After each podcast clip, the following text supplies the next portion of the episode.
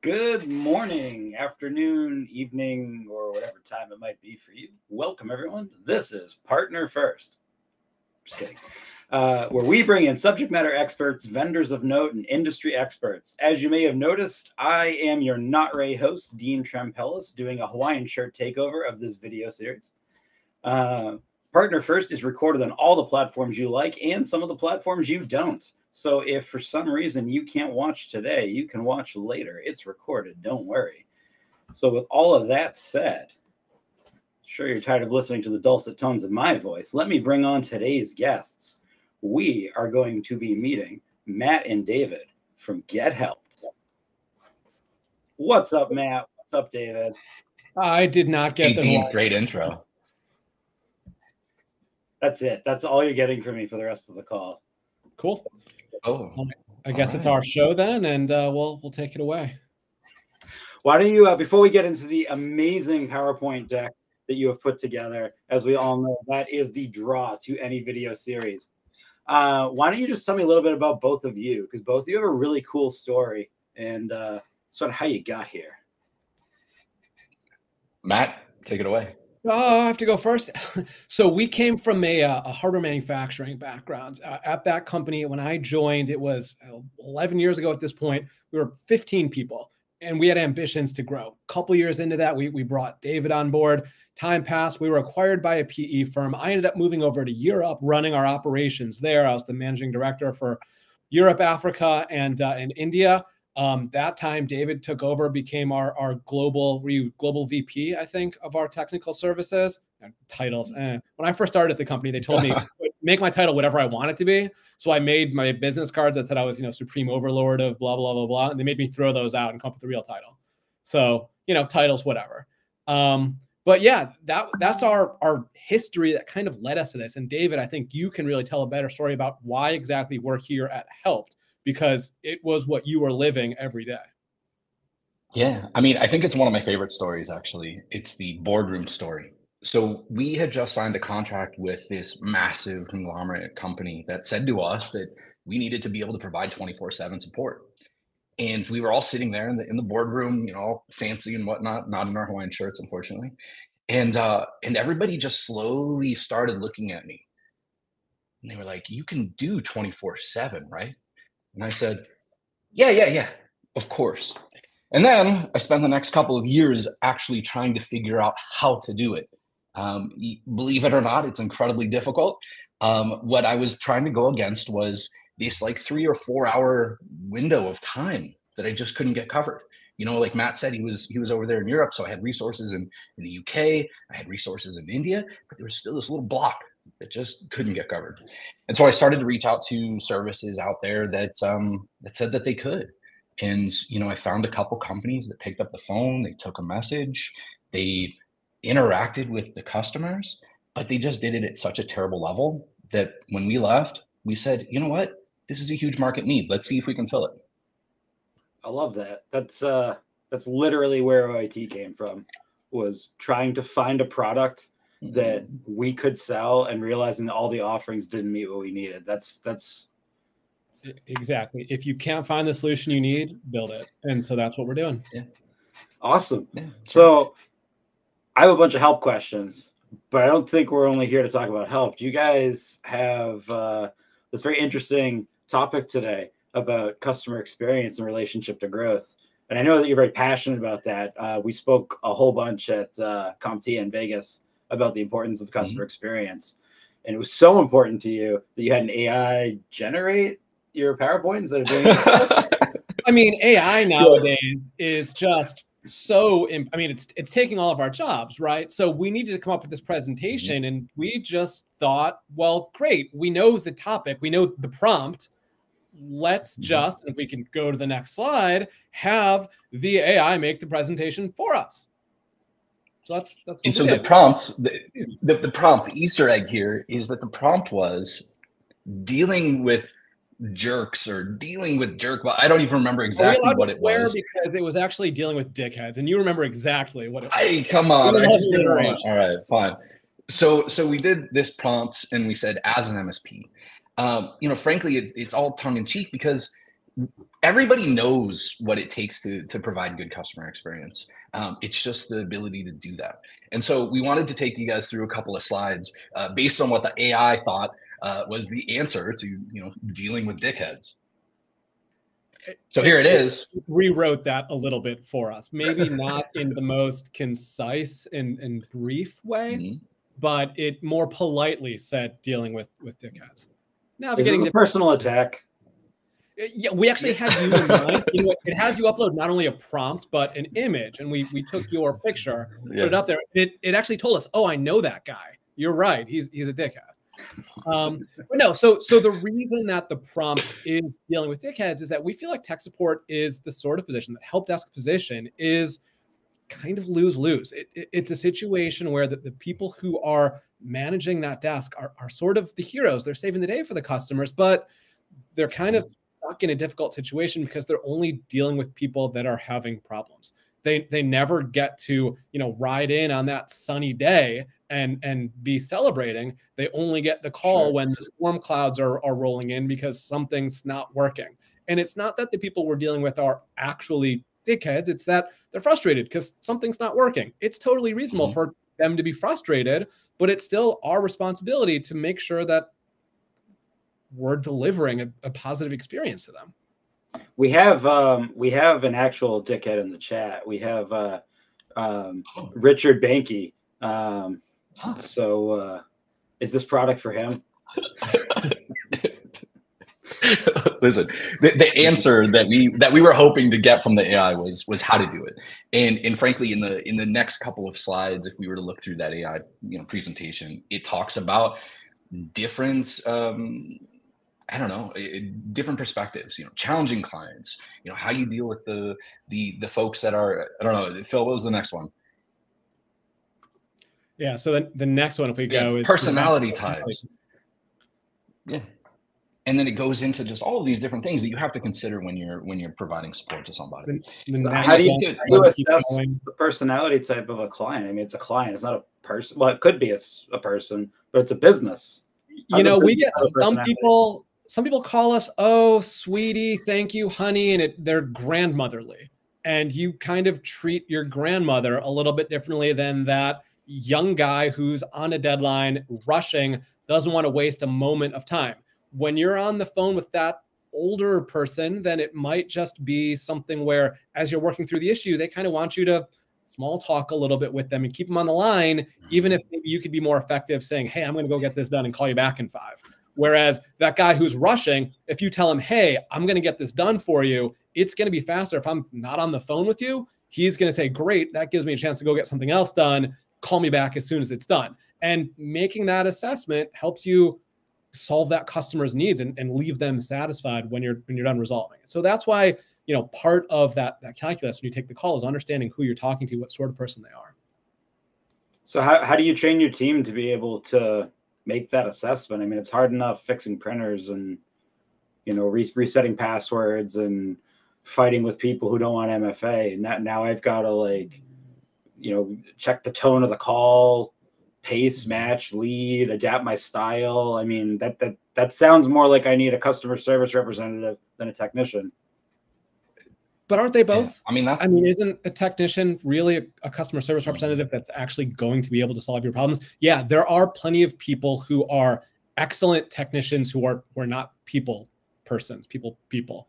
Um, but those they're not great frontliners. Those are gonna be the guys when you have some complicated issue that needs to be solved, they can dig in, take the time that it needs to resolve it. But again, what we're talking about here is when somebody's calling in, they're having a frustration and you know, if, if we can keep going to the side, I think we can kind of get through the AI generated version of the, the presentation. We ended up, you know, ditching that because it was so meaningless and, and vague.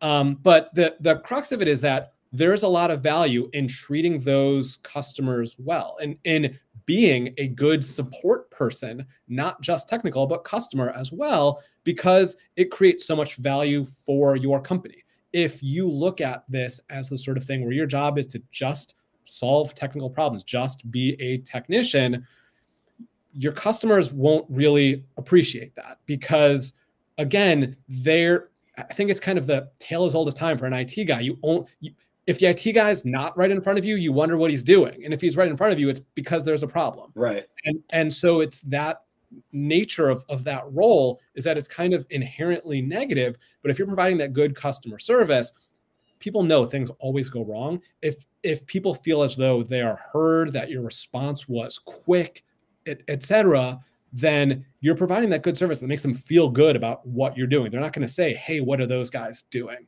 They're well, it's like Ray, like Ray said. I've said this in my MSP. Like this job would be amazing if I didn't have any clients, mm-hmm. and I think part of you know the point you're making too. Like ultimately, the MSPs watching don't want to hear this, but like tech support's somewhat of a commodity. That's not what people are buying from me. They're buying the experience they get from me. Yeah, it, it, exactly. I mean, that's, that's spot on. It's a situation where we can call ourselves tech support representatives, help desk technicians, whatever, but there is a customer service involved. When you are that first line, you need to be able to manage those clients. Your question was, how do we train those people? A, a lot of it is, is kind of innate, really. We do coach and give mm-hmm. cues, but really it starts before we even get to training. It, it starts when we hire, when we recruit people. We try to find people who naturally have that you know way with people the, the ability to understand it's it's part of the interview process really where we can make sure that somebody's not just robotic um, candidly, I don't think I would be a great frontline person just because I'm probably more robotic than I would want to to hire someone in, in this position to be. But you know, fortunately, we have the experience in recruiting for these sort of positions, and we understand what it takes. Having the knowledge, having the skill sets to be able to deliver is, is one thing, but having the the demeanor to be able to communicate in the way that the person you're talking to can can understand and appreciate is kind of a, a valuable thing that can't be taught. I know customer service is is literally your your bread and butter. So I'm not asking you to give out your mm-hmm. secret sauce, but is there like a, a hot tip you could give for you know what what are you looking for in in that process? You're clearly retaining amazing staff if, if you're selling an experience. I'm a good technical interviewer. What am I missing? Like what what should every MSP watching this? What's the one question they should ask in their interviews to have a, a helped chance at hiring a good staff member? You know you always hear those stories about people that do you know live interviews or something where you're in person and you see how they interact with you know uh, wait staff or how they respond to certain cues. Because we're doing all of this remote it's a lot harder to get those cues but we're still looking for them i know it sounds super silly but if i get done with an interview and i say hey thanks shoot me an email and i'll respond later and i don't get an email that person is somebody that doesn't have that knack for you know continued support that doesn't have that continuity in mind.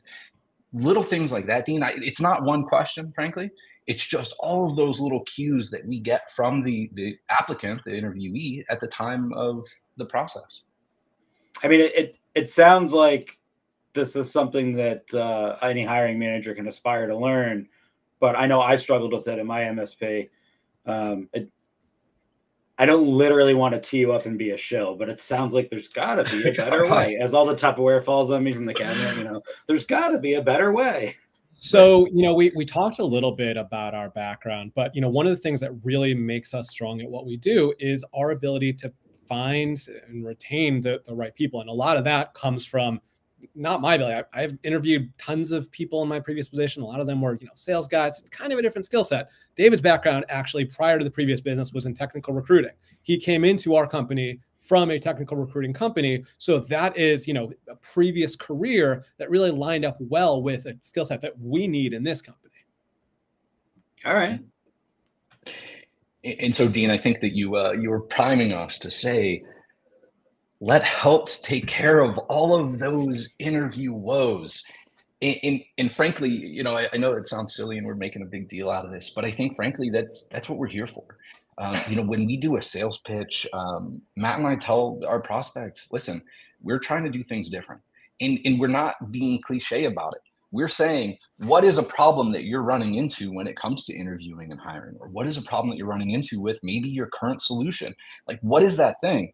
Because then we will take that feedback and we'll say okay wait you know maybe that's that's not exactly how we do it we do it this way what do you think and then we take that feedback additionally and we start to make changes in our process one of the benefits of us being small and and and growing is that we're able to really refine ourselves to the needs of this community.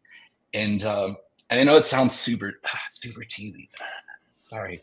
But like we're here to enrich this community. Like when I tell people what we are or what we do, I say we're an MSP support organization. I feel better about my smallest client right now than I do about my largest. And that's going to sound weird too, but I'm going to tell you what. Our smallest client came to us and said, Hey, I'm trying to grow my organization. I'm trying to grow the amount of clients that I have, the users I'm supporting. I'm trying to grow. But I'm having a hard time doing that when I'm dealing with all these, you know, tech support issues. He was at 60 users, and that was April of this year just a couple days ago, we got word that he was at 122 users and he just signed on 106 users. And it's like, man, how did you do that? And the answer is simple. And Dean, I know you're you're thinking it already. Not having to be the person that picks up the phone when somebody calls in with that printer issue or hey, my Outlook calendar looks funny, means that you have the time to really focus on whatever marketing, whatever sales, whatever thing that you're doing to grow your business. And that's what we're here for. So yes. Yes. So look, we're, we're not oh, the only outsourced solution. You know, for for help desk, even there's multiple providers, but business mm-hmm. process or outsourcing is one of the fastest growing industries in America. The idea is that you need to free up your time. You can be more effective at mm-hmm. what you do best if you have the time to do it. And if what you do best is being that level one help desk technician, more power to you. But how many of you would would say that's really your strength and what you want to do with with your time? So let, let me ask you guys you were literally saying you don't. Yeah, just a moment ago, you guys were all saying I don't want to do that. Exactly. Based on that, Sorry, so um, at my previous MSP, we grew from a very small MSP to a pretty large MSP, and a big part of that was by using a different solution for outsourced services, and they had the similar sort of pitch that our help desk services are going to you know they're going to wear your logo they're going to represent your brand they're going to mm-hmm. talk the talk speak to your clients and for the things that were hidden from my clients like NOC services SOC services that that was no problem but for direct help mm-hmm. desk facing stuff every time i've done that in the past i've been met with disappointment why are you different mm-hmm. A good question. So, you know, one of the things that we talked about was where we came from um, where we came from, we were supporting 60 different brands. And so I know that you didn't really touch too much on this idea of brand segregation or segmentation or whatever it is, but it's super important to us. So all of our systems are built in a way that, that keep that from, from ever being an issue. Secondly, the way that we're different is that we're doing this in a, in a pod system. We're doing this as fractional agents. We're not bringing these calls into a big call center, you know, here or, or offshore, and having them route through however many agents it is, and then having some random person pick up the phone. We assign a pod with a team lead and four agents to each one of our clients. That team lead is going to be the person that's going to be the most knowing of, of you you as a client. Those agents are going to be the ones that are going to be looking at that that team lead. That continuity of support that we get from that pod system is something that you're not going to find many other places, if anywhere else. We were actually speaking to a client yesterday who said, Well, what if I just want to hire three dedicated butts and right. seats? And yeah, that would have been said, me. Yeah. Like, yeah, you you could do that. And in that case, we're kind of just doing the recruiting, we're doing the interviewing, we're doing the HR management for you. But really, the value, and, and this is where the, the pod system comes to play, is the sort of load balancing behind it if if you and I think we're kind of even skipping ahead. We we talk about this a little bit on the slides, but I think we can just keep going. The yeah, being selfish that, and just asking my questions. Sorry. No, and it's it's, it's great. you know, we can we can rehash it by by going back through the slides later on. But you know, the idea is that let's say that every call, every ticket came in in in sequence, or you had no SLAs and you could just get to them whenever you got to them. You know, the average user requires something like 15 minutes of support every month. So if you have one technician who's you know supporting this assembly line whatever of of support needs they're going to be able to support 700 users over the course of the month based on that 15 minute average working eight hour days you know blah blah blah. But is, is that the reality? Like do you guys who are running msp feel like you could support 700 users with, with just one technician? If if you can more power to you. You have your stack really dialed in. You have your processes really dialed in. You're doing a phenomenal job. You probably automated a ton i think for most msps that's maybe something to really aspire to, and it's not realistic. The industry norm is more like one technician for every 100 users you're supporting. 100. Well, let's ask Dean. Dean, what what when you were you know an MSP, you were mm-hmm. doing operations and stuff. What was your goal? Did you you say one to 100, one to 200? Like how many? I I didn't have oh, a um, staff to end user ratio. I had a um, uh, mm-hmm. best in class target of a half hour per user per month. But what I ended up finding out, we were very, we still are a, a very dialed in MSP that did the automation, had an aligned stack. You know, we, we reached the promised land, and that wasn't what was consuming our help desk time. It was mm-hmm. people. It was people being mm-hmm. people. It, it, wasn't their mm-hmm. machines. It wasn't. I mean, it was their printers, but other than printers, it, it wasn't. You know, it wasn't. It wasn't their firewall. It wasn't their Active Directory. That stuff wasn't right. breaking. It was the humans, and the humans needed the handholding. And I couldn't.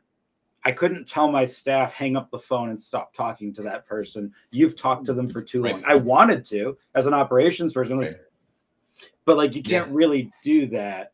And uh, this is why I've always loved this style of offering you know to to the audience i i never used Helpt but like this category of product i've always been very mm-hmm. passionate mm-hmm. about because by doing the same thing that matt and david are discussing that allowed us to free up resources that we actually ended up using to build out our own NOC and SOC in house because we took the mm-hmm. money we would be spending on having a deep help desk and we dumped it over there and we outsourced the help desk to someone else. That was amazing. That's that's exactly it. And that's where that that pod system comes into play. Because no matter how efficient you're, you're trying to be it's impossible to be perfectly efficient in-house. And you want to try to save money. You want to try to maximize your resources. And the way to do that is to share the load. And and that's what we're doing for you. We're, we're allowing you to share that load Did you guys so see uh, get, BJ BJ threw some numbers up in the chat here from from ETOP. E, oh. ETOP, despite his own assessment, they're pretty dialed in MSP right at that that size that is really in need of being able to have that that that force multiplier to grow to the next level. So he's saying two and a half service desk and around 550 users as a ratio. 550. There you go. So again, if the time worked out right. perfectly and every technician, if a technician could handle every ticket in sequence, you could handle 700. But instead, we're looking at, you know, fewer than 200. And, and, so again, whether it's 100, whether it's 200, it's nowhere close to 700. You talk about efficiency, you're at 30% efficiency. How do you recapture that that other 70%? You have a resource that that scales as you need it. When you have those like if you could snap your fingers and have eight employees so that when that VPN goes down and everybody's calling in saying, "Hey, I, I can't connect to the VPN," there's somebody to answer the phone, then great, good for you. But, if you could snap fingers and make that happen magically, awesome. If you need a way to do that in the real world, that's Helpt. I'm, I'm not going to name names, but the conversation that Matt was talking about that we had yesterday was with a client who was um, 300 technicians, sorry, a prospect. Um, and they said, you know what, our goal is, you know, 98% uh, answer rate. And right now we're only at 90% because we're getting 150 calls a day, blah, blah, blah, right? so it's simple calculus at that point, right? Like if you were to say, hey, there's 15 calls a day that are that are making it through or whatever the number is, how do you get those calls covered without adding another, you know, buns and seats, as I call them? If you had somebody that just sat there and took, you know, those handful of calls a day, that's all they're going to do. That's not worthwhile. Having somebody bolt on like us, where you can, you know, do a consumption based model, something where you're just tweaking those numbers, you're sending things our way so that we can cover that little gap. That's what we're here for. And, and really, most of what we're talking about with all these numbers is, is talking about business hours. But then mm-hmm. once it's 501 who's who's answering the phone? I mean and, and, david this is another one of your stories about why we're here. David where do you answer the phone where did you in your previous role? All right listen. Okay all right okay. So here, here's the thing and this is something that you know no matter how big we are and dean i told you this when we were in vegas uh, which is apropos because the story is about vegas. Uh, but what i told you about when we were in vegas was that no matter what i'm always going to be in the queue because I want to be there if I'm the last resort. If we've got thousands of clients and somebody is leaning on us to make sure that that phone is answered, then I'm going to be in the queue. So the story that Matt was alluding to uh, was the fact that that was what was happening at the last gig, and I was in the queue. I was the last person in the queue. and I had you know ten uh, people that should have been called before me. However, they weren't. So there I was, uh, Saturday night, I guess Sunday morning at that point. It's two o'clock in the morning. I'm sitting at a blackjack table at the Aria, having a blast, drinking a little bit, winning a little bit, just enjoying my time. All of a sudden, my phone rings. Of course, it pops up and it says, you know, call service because that's how I had the, you know, the number uh, in my phone. So I look at it and I look around and I think to myself, there is literally nowhere within hundreds of feet where I can be quiet enough to take this phone call. So I start running. I get up like, you know, two o'clock in the morning. Everybody around me has no idea what's happening. I get up, I start running around. I'm just running like like a wild person. I finally find this corner next to like an ATM or something where I think it'll be quiet enough. So I take my phone and I, I put my hand over my other head and I, you know, do these things. And I answer the phone, and it turns out it was somebody that had an issue with their remote control. We were selling fiber optics. They have literally nothing to do with the remote control. No idea how that call got to us. But at that point, I realized that 10 things had to go wrong for that call to have reached me. One of those things being that the person that we had employed, the call service that was calling me, knew nothing about our product. They knew nothing about what we were doing, where they would have maybe said, "Oh, sorry, sir, that's that's an issue with remote control. We don't deal with remote controls." We, they didn't even do that. They said, "Hang on, let me escalate this to an engineer." Secondly, they didn't go through the list of engineers. All they did was saw an account manager, which was me, and said, "I'm going to call that person." And so we ended up with this, you know, folly or comedy of errors or whatever you want to call it. And uh, and ultimately, it was something that we didn't even need to deal with. I tell that story a lot. I feel like it gets worse sometimes and better other times. I don't know, Matt. What do you think? Was that? A, it's that better one? when you're up five thousand dollars and you come back and just oh know, yes, of course, lost it all. But but the the reason for telling the story is is yeah, you know that was another shift. If you wanted to handle somebody outside of hours, you you have a couple options. You can just get mm-hmm. a call service that's going to take a message. Maybe you're not even offering that to your customers. That's a revenue stream you're potentially missing out on. Or you could have your team on call. One of our first clients basically came to us and said, Hey, we just need you guys for nights and weekends because right now we're paying a couple grand a month just to have our techs be on call, even if nothing comes in. If you can beat that price, we're going to sign up with you. It's that sort of coverage that, you know, maybe your techs want the extra money from being on call, but it's probably something they're more forced into and they'd rather somebody else were able to answer the phone. And so that's you know think about how much easier it is to sorry matt to to have a buffer. You know if you ask dean I'm, did, did you guys have an on-call schedule at your last company? Uh, no we we i'm probably not a great example for that because we had very clearly okay. defined support expectations.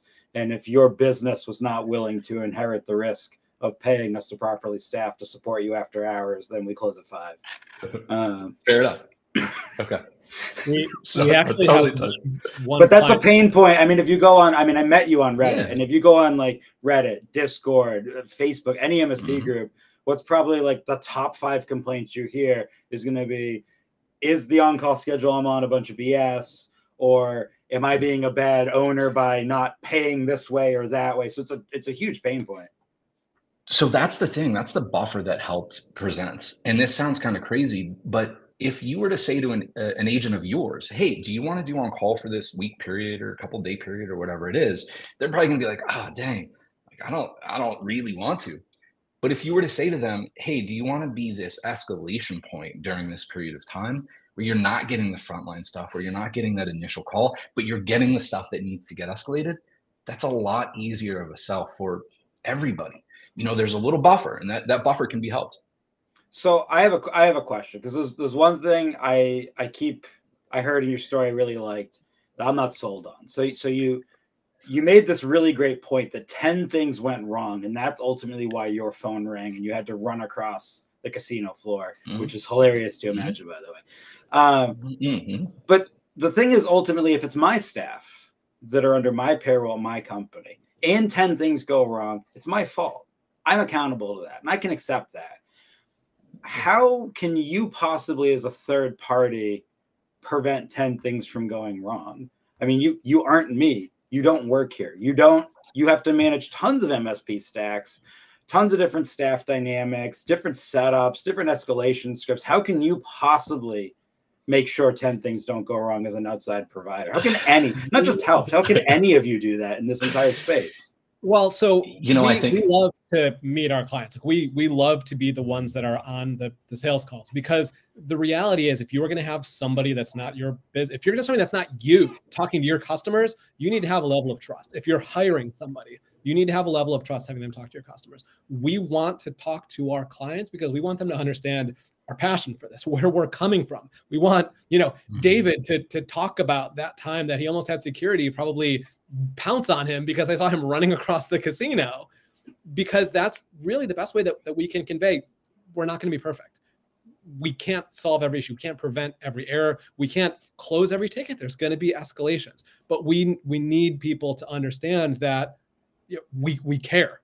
Like all you really can do is everything you can do to, to minimize those failures. Yes, things are, are going to go wrong. It's going to be imperfect, but we are here not just for fun, but because we care so much about getting it right because of how much it pained us when things didn't go right. And I so mean, I, every- I like that you care. And and Etop in the chat cares and and Banky IT cares. I mean, right. we all care, but what are you doing beyond just I've never met a vent well, I shouldn't say never, but I've met very few vendors that objectively didn't care. Everybody cared. So what are you doing? Like, what's an actionable thing? What, if I signed up to my OIT signs up to use Helpt yeah. to backfill us, which hey, you know, pitch, pitch me on this. Um, sure, sure, sure. What are you doing to make sure that that won't happen? So we won't get too much into the, the special sauce, but you know what we use is a platform that we've built that enables our our agents to know what to do, know you know what how to treat a, a if a customer is a VIP, th- things like that. So the way our platform works, it's it's basically a, a browser on steroids. It's it's you know a Chromium okay. based browser development that we have where you know the right hand side of their screen is basically this dynamic knowledge base that gives them the answers that they need when they need them. And you know that way we can make sure that we don't have there is the element of training but we want the training to be to know to use what's displayed in front of you. We want all of those answers. We want all those resources to be at the, the, fingertips of our clients so that they know exactly what to do to to avoid those mistakes. We try to answer the questions for the for our agents before our agents even have those questions so Josh asked a question in chat, and it sounds like what you're saying is you're not teaching your staff to memorize all of my knowledge base. You're teaching your staff to make good decisions based on indicating factors you're mysteriously identifying that I have to sign up to know more about. We we exactly. You know, it's we're not a we're not a software vendor. It's not like, hey, we're going to demo our our products because there's nothing to show you. You as the client won't see. I mean, we can show you what our agents see, but you as the client would never actually see that interact with that.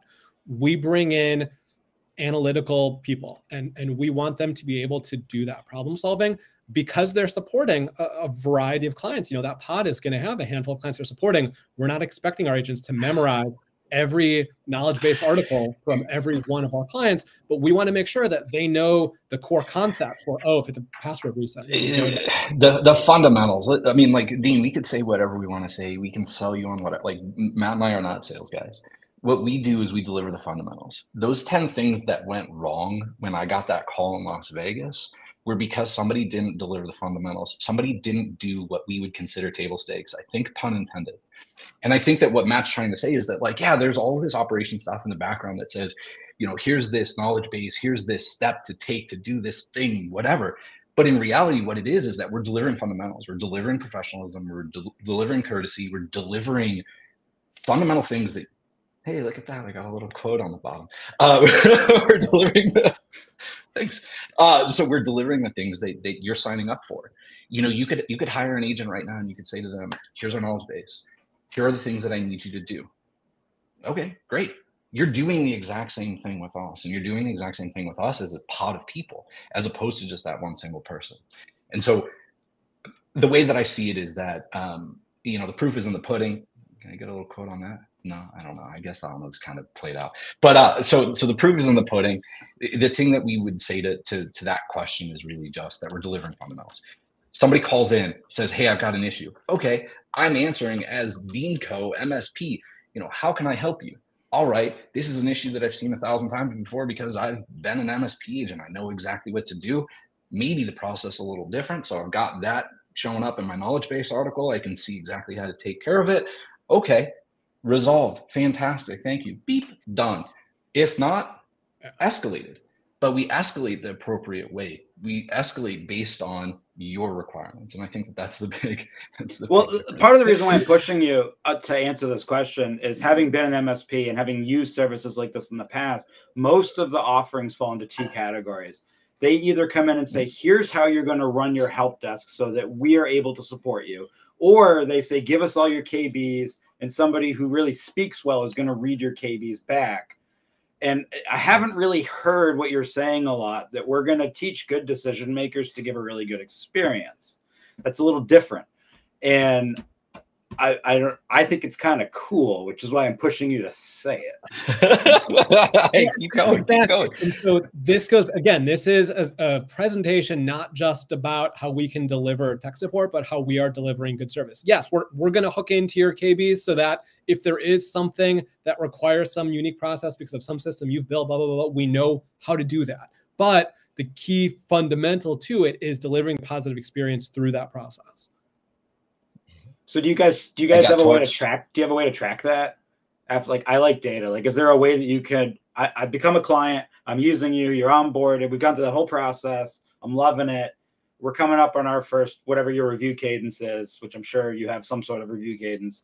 And I think this is great. Prove to me that my investment was worth it. How do you show me that you were doing that? Are you tracking some sort of internal CSAT? are you so, using my CSAT tool? Like, like how are you demonstrating that you're actually doing that? We would love to be able to, to send out the surveys after every engagement, but because we're white labeled, it's not so straightforward. So yeah, in a lot of cases, we'll we'll use yours, and we love to get that feedback when you're sending out that survey and getting positive feedback. We want to pass that to our agent. We want to understand that. We simultaneously are, are tracking the more measurable things, you know, the, the resolutions, the call times, et cetera. We're actually looking at a, a, system that'll help us measure sentiment in real time, you know, using using AI. Um, it, it's it's a question of how much you know weight to really put on that because ultimately we need to know what the what the customer thinks. Well, because that's I mean, a, that's always the problem with CSAT, right? Because CSAT's different than NPS. So I could mm-hmm. have mm-hmm I could have a hundred clients that their individual interactions with your platform are positive, but yet I could still decide that I don't want to recommend you to someone else or buy again. And it doesn't sound like you're having that problem. And I'm curious, like you clearly, once I'm not asking you to reveal your secret sauce, but clearly you're doing something right that you're not having that problem. And that's probably something that people who are watching this would like to know. Because um, I mean, I know that you don't get that with other competing platforms. So it, goes back to those fundamentals. It's being respectful of of someone's time. I mean, when when there's an issue that needs to be, needs to be resolved, you know, sometimes it's going to take two minutes, sometimes it's going to take 20 minutes. And if it's 20 minutes, they don't necessarily need to sit on the phone. And some people will appreciate the fact that you didn't waste their time. That if it's something where you need to escalate, you recognize that quickly so that you move to that next step and get them the, the help that they need, the resolution that they need as quickly as possible. It's, it's treating people the way you'd want to be treated. You don't want somebody wasting your time running around in circles. You want somebody being friendly, being helpful, solving your problem, and doing it as quickly as they can. So how how do you how do you escalate it back to? Me? I'm sorry, I've totally derailed your presentation. No, no, I don't care. That's what you get no. for the Hawaiian shirt treatment.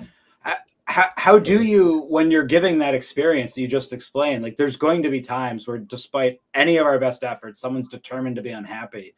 How does your team hmm. like know to identify that and let my team know in a timely manner where I'm not coming in at 8 a.m. and being like, oh, Helpt. What did you do last night? We have two in our knowledge base articles. We've got two sections. We've got one that says urgent escalation, and we've got one that says non-urgent escalation. The urgent escalation is when they've discovered that that customer needs urgent escalation, and we will take the exact steps that are required. It goes back to the Vegas story. If Dean, you told me, hey, call me three times. If I don't pick up because I'm snoozing, call Ray, whatever. We'll do whatever it is that is required we keep an open line of communication. We're on Slack internally. We're on Teams for almost, I guess, a good majority of our clients. I might ping you. Hey, Dean, you know, it's eight o'clock on Sunday. Are, are, you around? Here's something that's happening. You know, we're acting as a part of your your team. We're acting as an agent for you. Um, I think that, and I'm sorry for taking a step back, but you know, I think that one of the things that we're getting at with the analytics is that you know we're we're not really going to be an IT service manager. We're still going to rely on your tools. We're going to show you the analytics that we're able to capture based on the way that we white label our service. But there's still going to be somebody that needs to say, "Hey, you know, I got a complaint from from this person. Let's dig a little bit deeper into this ticket." The same way that you might pull an agent aside and say, "Hey, um, what happened on this one? This seems a little funny." You just pull us aside. You could send me a text message. You can send it to the team lead, the, the, the, the pod lead, the person that's going to be the most you know familiar with your account. And you can say, investigate this thing for me. Just that is going to be a huge time savings. Obviously, we don't want it to happen, but if it does, it's something where you can say, hey, hey, what happened? And, and we'll tell you. So there's a, there's a question in chat from someone I know has a, a pretty mature, you know, like upper mid-size MSP, and I know of also has used outsourced services in the past. And it's the same thing that I would ultimately be concerned with if I hadn't met you already and had the benefit of having this question answered. So, what is going to prevent you from being just like any of the solutions that have been around for the last like 15 years? You know, I had I back back when I had VSA in like 2011. That was what was it like uh, Proval or something at the time was literally selling bolt-on services for VSA. I mean, it's it's not a new concept. What are you going to do to keep just being just that commodity offering? So the way that we have our pod set up is that it's cookie cutterable. I don't know if that's a real word, but we have these pods of people that are going to be able to be replicated. Each client is going to be assigned one, two, three pods, however many that they require to be supported. But we're not going to deviate from that idea here's a pod, Dean. This this is five people. That pod can be completely distinct and separate from you know the other pod. And as we continue to cookie cutter out these pods, we're going to be able to have I don't know, better scaling than others. You know, we're not saying that we're putting this into a queue with 100 agents that are going to click the button to pick up the phone. We're saying we're going to assign you a pod fractional agents. But it's it's not outsourcing. Like, like that drives me crazy. This is this is partnership, which I also got torched on on Reddit for saying. This is know, partnership within. you saw that, yeah. So so this is a partnership with with with you. You know, like we're assigning these agents as fractional tech support agents to sit down and act on behalf of you. We're not saying let the call come in and have it go to 100 people. We're saying it's these five people. That's it. So then, what's One, what's what's the five year plan? Are you going to be hosting your own conference? Are, are you going to be offering three other bolt on tools? You know, I have seen other people scale huge on this model, and and it's gotten a little diluted from their original vision. Yeah. Are you are you have a plan to grow this that far? So I, I, think that one of the the crazy things, and I'm gonna go. I'm in the kitchen, so I'm gonna go grab some tinfoil and put it on my hat, uh, and my head with a little tinfoil hat.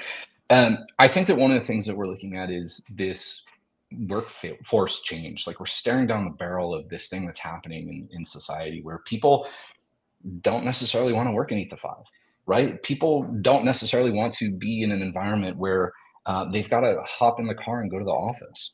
And so we're trying to build a platform five years from now where you know folks can kind of jump in queue, where they can be available, where they can be uh, yeah, Ray doesn't work at all. Yes, yes, Ray, exactly, exactly. But when you get bored, you know, if you could, if you could hop on and and and you know provide support, you know, that's the type of thing that we're trying to lean towards. Um, we're trying to uh, mature into the way that the workforce is going, and we're trying to provide a solution that's going to work for everybody. Earlier, you said something about the human element like you know i got a text from my mom saying hey i can't get my dual monitors working just a couple minutes before this call started my mom is you know making up of a, a, very large generation. I hope that didn't sound funny. Uh, but she's in a generation that is of a lot of people. That generation of people is still you know at the at the office and they're still going to need these you know levels of support. Um, below another generation a couple generations there's kids that are being born with tablets and phones in their hands. You know like those are the people that want to be able to say hey i'm you know i'm, I'm I'm gig working. I'm going to make myself available to help out, whatever it is. So, sorry, this is all super convoluted. I think we're growing towards a platform where we're going to allow some more of that scaling. Well, so let me ask you a quick question. I know this kind of derails um, the presentation, but you mentioned something really interesting where you're talking about how how technical employees want to work and mm-hmm. what they do and don't want to do. So let me put myself in that mindset. I'm I'm a I don't know level one, level two MSP technician. I'm dissatisfied with MSP life, but I love what I've learned why would working mm-hmm. for a company like you like why would joining one of your pods be any different? Wouldn't it be worse? Wouldn't they have to know even more? Wouldn't the fire hose be even even bigger? What what if your issue is just that you don't want to have to wake up and get to the office at 8 a.m what if you're i don't want to do that. Mm-hmm. Yeah exactly. You want to sleep till 11 roll out of bed keep your pajamas on and go you know check some emails or whatever. Well because we're providing 24 7 coverage we we need people who are working the afternoon the evening shifts so it, it's well, I think that ability. We present a unique challenge to those folks. I mean, there's level one techs out there that say, "Hey, you know what? I'm a really great level one tech. I don't know if I'm a level two yet. I need to do some other things to get to that point, or level three, wherever I'm going." For level one techs, we present a challenge. We present a holistic view of the IT landscape. You know, we've got multiple clients that are MSP um, companies at different sizes that are experiencing different things, and so yeah, it could be a little bit more hectic. Yeah, it's a bit of a fire hose, but in reality, what it is is a, is a challenge to those that are that are up for the challenge. And you know, we we we have pretty strict hours, right? So like if you if you're an eight to five, then you're an eight to five because we've got other people to support the rest of the time, and so that kind of helps with a little bit of the burnout.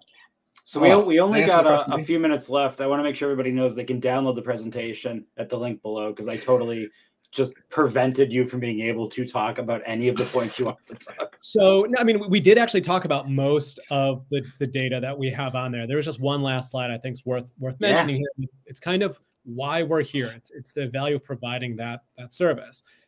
The reality is that it's hard to know who to trust, who to who to buy from, who to trust your business to. And you know, you can go on Amazon and see something with thousands of reviews and not know if those are bought reviews one of the most powerful things is is word of mouth. And in order to get word of mouth you need to have positive interactions. You need to have positive experiences. Absolutely.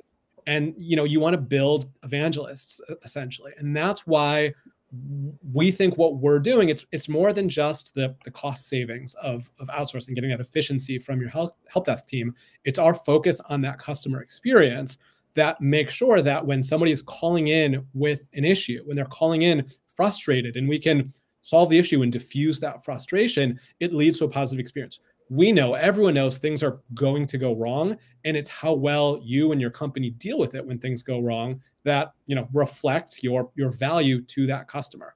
And so this is just the one slide that that we'll close on where we really just point out some stats on why it matters to deliver that good customer experience. Yeah, maybe it's you're supporting some 100 person law firm and it's just one paralegal that's calling and, and they're frustrated and you make them happy and what value is that? It's not like they're a decision maker at this big law firm. But they then talk to their friends their colleagues their peers or whatever and there's somebody else that's looking for a similar service and all of a sudden they're they're turned on to you it's so much easier to trust that word of mouth sort of recommendation as a way of, of growing your business. All the all the advertising, all the sales you can do is great. People really need to believe in you. And they're really going to believe in what their peers, what their friends are saying. Keeping the customers happy, you know, not only leads to the word of mouth, it, it leads to customer retention. It makes sure that those customers aren't aren't leaving you. If you have those negative experiences, you lose that customer. How much time, how much money is it going to cost you to replace that customer? So again, just wanted to, to wrap up this one slide. Yes, reminder, you can download the, the full slide deck. We really only had those first couple AI generated slides. Then most of the, the deck was, was our own. You can probably tell which, which was which when you download it. Um, but I think this is the, the core of the matter of why it, it's important to deliver that experience because it's just going to be generally holistically good for business. Guys, I love talking to you today. Um, we're unfortunately at the end but this is why I derailed your presentation. If your MSP is at all thinking about scalability concerns, talk to David and Matt. They, their website has pricing, which is nice. I thank you for doing that. But actually talk to them. It's worth it. They're amazing. Guys, thank you so much for being here. Thanks for Thanks, having us, Dean. Appreciate the time. Um, we have some wonderful upcoming events, and our very own AI generated Phil we'll go over them. Mm, beep boop. mm. Hey guys, we got a few events. It's been a busy week already. We had wins and losses last night. You can go rewatch that. It's always on Tuesdays at 7:30 p.m. And this morning we had a new episode of AI Roundup, and that's every Wednesday at 10 a.m. And of course, you just witnessed the amazing Partner First with our new host Dean. And then on Friday we've got another event for you, MSP Community Live. That's going to be right after MSP Dispatch at 11 a.m. Eastern Time. Guys, it was great meeting both of you officially on video. I love seeing you online in our forums, Reddit, Discord. Yeah, We're here. Yeah, Are we're here. on Find us. I don't know if we're planning on that. There's there's a lot of events to get to. There's only two of us. It's tough. Only two of you entirely that Helpt. You heard it here first. That's right. Better not get a call, Dean. I, I might have to run off. All right, guys. Thank you. Bye. Oh, yeah. Thank you.